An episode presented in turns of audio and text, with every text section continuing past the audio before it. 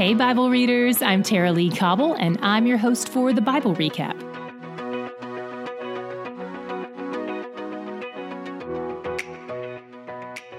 Korah was a Kohathite, the clan of Levites assigned to guard the holy vessels. Today, he and three Reubenites, his next door neighbors in the encampment, conspired against Moses and Aaron. Even with the incredible access he'd been given to the presence of God and the person of God, Korah was not satisfied with his calling. He wanted more power and more influence.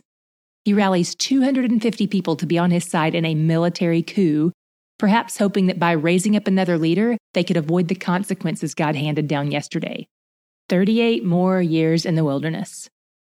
Korah argues that as God's chosen family, they all have been set apart, so they all should be able to do the things Moses and Aaron do.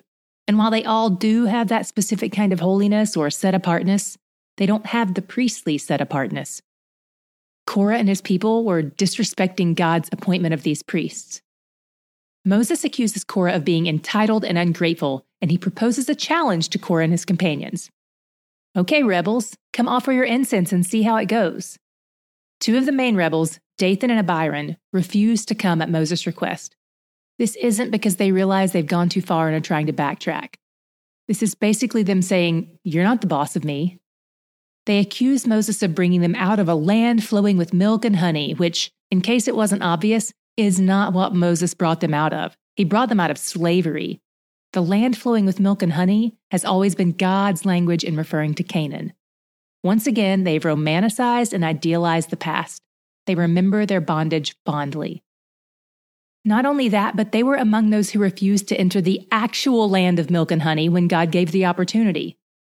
And then they accuse Moses of appointing himself as ruler over them, as if it weren't evident that God had made that appointment. Reading this section filled me with righteous indignation. I'm pretty sure my temperature rose.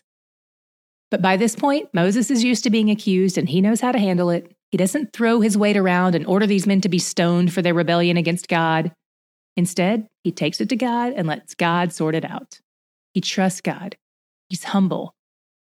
But God himself has no reason to be humble because humility is a posture we adopt in response to God. So he's ready to kill them. And once again, Moses pleads for their lives. Then Moses, Aaron, the 70 elders, and God head over to the tents of Dathan and Abiram, who refuse to show their faces at the incense offering ceremony. And Moses basically says, We're about to see who God is. If you guys die by natural causes, and I was wrong, and I'll admit it. But if God opens up a big sinkhole and swallows you right now, then we'll all know you were wrong.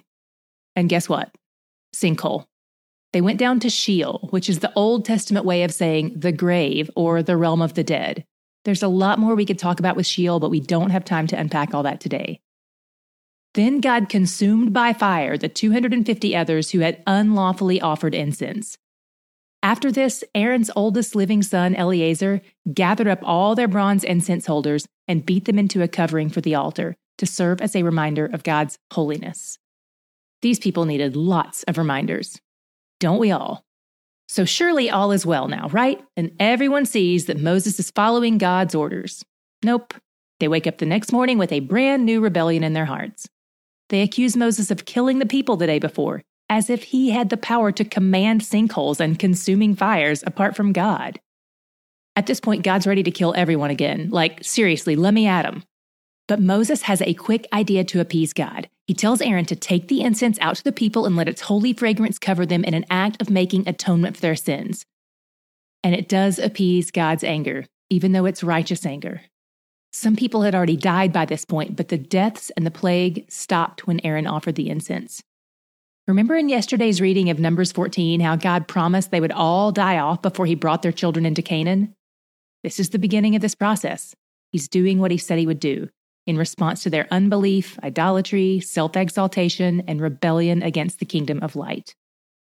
In case the people still doubt, God sets up one more scenario to establish Aaron the high priest as unique among all the chiefs of the other 12 tribes. He orders them to write their names on their staffs, then he has Moses put all 13 staffs into the Holy of Holies overnight. Despite not being the high priest, Moses is still allowed to enter the Holy of Holies because of his unique position as Israel's leader. He puts the 13 staffs inside, and in the morning, the one with Aaron's name on it has sprouted an almond flower. Those don't bloom overnight. Cut almond branches can bloom, but in order for that to happen, they have to be kept in water and humid air, which doesn't exist in the desert, for weeks. So the people had to acknowledge this was a miracle of God and that he had marked Aaron as unique among the chiefs of all the tribes. After all these signs, they repent. By the way, the almond flower symbolizes a lot of things life, holiness, the presence of God, and the keeping of God's promises. So it was fitting that this was the sign God chose to show them. God tells Moses to store Aaron's staff in the Ark of the Covenant as a reminder to future generations. Where were you reminded of who God is today? What was your God shot? Mine was when Aaron took the incense out and stood between the living and the dead to make an appeal for God's mercy and atone for their sins. This was risky for Aaron because, as the high priest, he wasn't supposed to be near dead bodies at all. He could have been struck dead. But he risked his life to stop the plague and save the people from death through this offering to God.